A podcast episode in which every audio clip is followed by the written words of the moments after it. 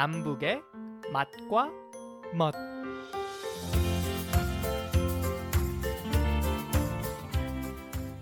안녕하세요. 남북의 맛과 멋 양윤종입니다.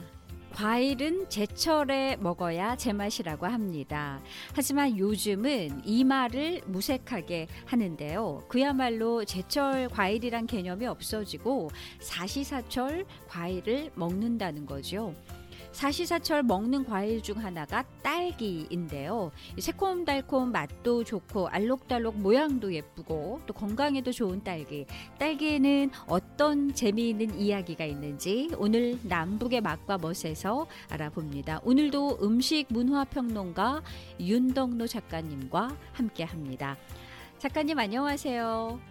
안녕하세요. 어, 겨울은 아무래도 그 싱싱한 과일이나 뭐 야채 먹기가 쉽지 않은 그런 계절인데요. 오늘은 이맘때 어떤 과일을 먹는지 이제 소개를 해 주신다고요. 사실 겨울 과일 하면 딱 떠오르는 게 이제 귤인데요. 이 귤 이야기가 아니라 딸기 이야기라고요. 네, 사실 이맘때면 제일 싸고 흔한 과일이 귤이지만 오늘은 딸기에 대한 말씀을 드리려고 해요. 네. 사실 남한에서는 연말 무렵 딸기가 나오기 시작해서 한참 추울 때인 1, 2월에 제일 많이 먹거든요.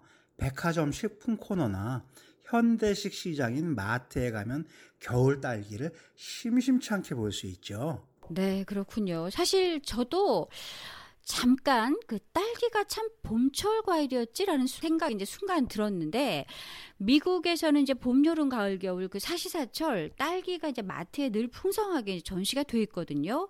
정말 이제 딸기는 봄 제철 과일이라고 하면은 안 될 것 같아요.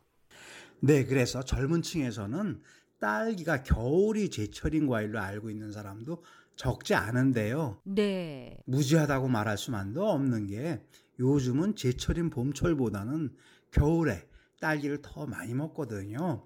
그러니 딸기의 제철은 겨울이라고 말해도 아주 틀린 말은 아니라고 할 수 있는 거죠. 아, 네. 이제 제철인 그 봄에보다 겨울에 딸기를 더 많이 먹는다고 말씀하시니까 진짜 어, 좀 이상하다라는 그런 생각이 들 정도인데 사실 겨울철에 먹는 딸기 하면 이제 동화 속 이야기가 생각이 나거든요.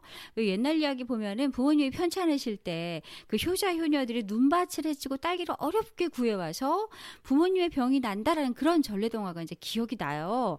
그건 그만큼 이제 겨울에 딸기를 먹기 힘들었기 때문에 생긴 설화일 텐데 그런데 어떻게 이렇게 겨울에 딸기를 더 많이 먹게 된 걸까요? 딸기는 다른 과일에 비해 온실 재배가 쉬운 과일이라고 그래요. 그러니까 온실 재배가 많은 거고요. 또 하나는 겨울이면 과일이 아무래도 비싸지잖아요. 네. 그러니 겨울에 시장에 출하하면 더 비싼 값에 팔 수 있으니까 너도 나도 겨울에 딸기를 재배해서 겨울에 딸기가 많이 보이는 거죠. 온실 재배 기술이 그만큼 발달한 덕분이라고도 할 수 있지만 뒤집어 보면 자본주의 사회가 그만큼 경쟁이 치열하다는 증거가 될 수도 있어요. 그래서 너도 나도 겨울에 딸기를 온실 재배하니까 겨울 딸기가 값이 싸지게 된 거죠. 그런 얘기를 이제 들은 적이 있어요. 뭐 과수원에서 이제 재배한 딸기보다 온실 재배 딸기가 더 달고 맛있다는 그런 얘기. 어, 그래서 겨울 딸기가 더 맛있구나라는 생각을 이제 하게 되는데 그 딸기 온실 재배 뭐 얘기라든가 또 경쟁 이런 얘기 하시니까 제가 좀 전에 이제 겨울 동화 딸기 얘기를 했는데 그런 꿈의 과일이라는 동화 속의 이야기 느낌이 좀 확 사라지긴 하네요. 꿈 깨는 재미없는 이야기를 조금 더 말씀드리자면 효심 넘치는 자녀들이 겨울철에 눈밭을 헤치고 구해왔다는 딸기는 우리가 지금 먹는 그런 종류의 딸기가 아니에요. 야생에서 자라는 산딸기 종류고요. 지금 먹는 딸기, 옛날에 양딸기라고 불렀던 그런 종류의 딸기는 동화 속 효자들 이야기에 나오는 옛날 호랑이 담배 피우던 시절에 는 지구상에 존재하지 않았어요. 옛날에는 아예 우리나라뿐만 아니라 이 세상 어디에도 있지 않았던 과일이지요. 아, 네, 그게 무슨 말씀인가요? 그렇다면 지금 먹는 딸기가 옛날에는 이 세상에 없었던 과일이라는 건데, 그렇다면 하늘에서 뭐 딸기가 뚝 떨어지기라도 한 건가요? 하늘에서 뚝 떨어진 것은 아니지만 옛날에는 없었던 과일이었던 것은 분명해요. 왜냐하면 지금 먹는 딸기는 야생 딸기끼리 결합해서 품종 개량을 통해 만들어진 과일이거든요. 그것도 18세기에 프랑스 간첩이 간첩 활동을 열심히 했던 덕분에 생겨난 과일이에요. 동화 속 효심 이야기하고는 아주 거리가 멀죠. 네, 그렇군요. 그런데 프랑스 간첩하고 또 딸기의 품종 개량하고는 또 무슨 관계가 있는 건가요?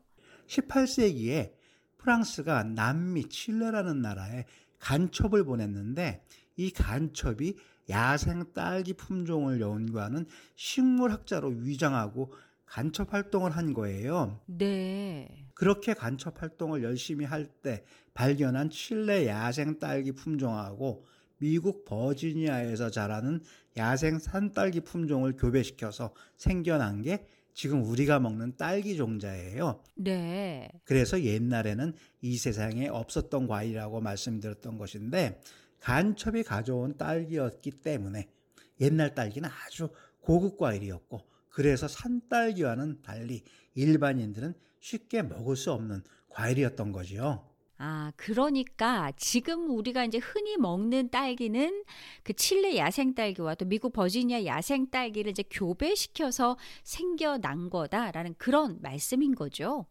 멀고 먼 남미와 미국에서 가져온 야생 산딸기 종자 두 개를 교배해서 만든 과일이었던 만큼 옛날에는 딸기를 전부 유럽의 왕실 식물원에서나 재배했어요.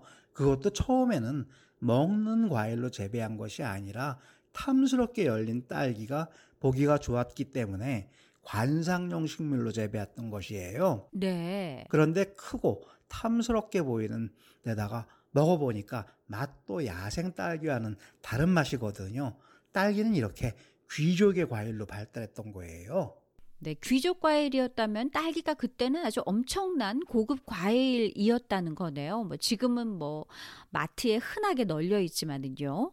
그렇죠. 그런 흔적을 지금도 곳곳에서 발견할 수 있는데요. 예를 들어 그 케이크 같은 음식이나 식사 후에 후식으로 먹는 음식인 디저트가 옛날 유럽에서는 대부분 귀족들이 음식이었는데요. 이런 케이크나 디저트 같은데 장식으로 오렌지나 딸기 같은 과일을 많이 올려놓은 것이 역시 옛날 귀하고 고급 과일이었기 때문이었던 거예요. 그렇군요. 그런데 세상에 없었다는 그 과일인 딸기가 언제 한반도에 전해진 건가요? 딸기가 처음 전해진 것은 구한말 내지는 일제 강점기 때예요. 이때만 해도 산딸기가 중심이었기 때문에 딸기는 따로 양딸기라고 불렀죠. 이랬던 딸기였던데 2000년 무렵부터는 겨울에 온실재배 딸기가 쏟아져 나오면서 이제 남한에서는 딸기가 봄철 과일이 아니라 겨울철 딸기로 바뀌어 버린 거예요. 그렇군요. 네, 오늘 말씀 잘 들었습니다.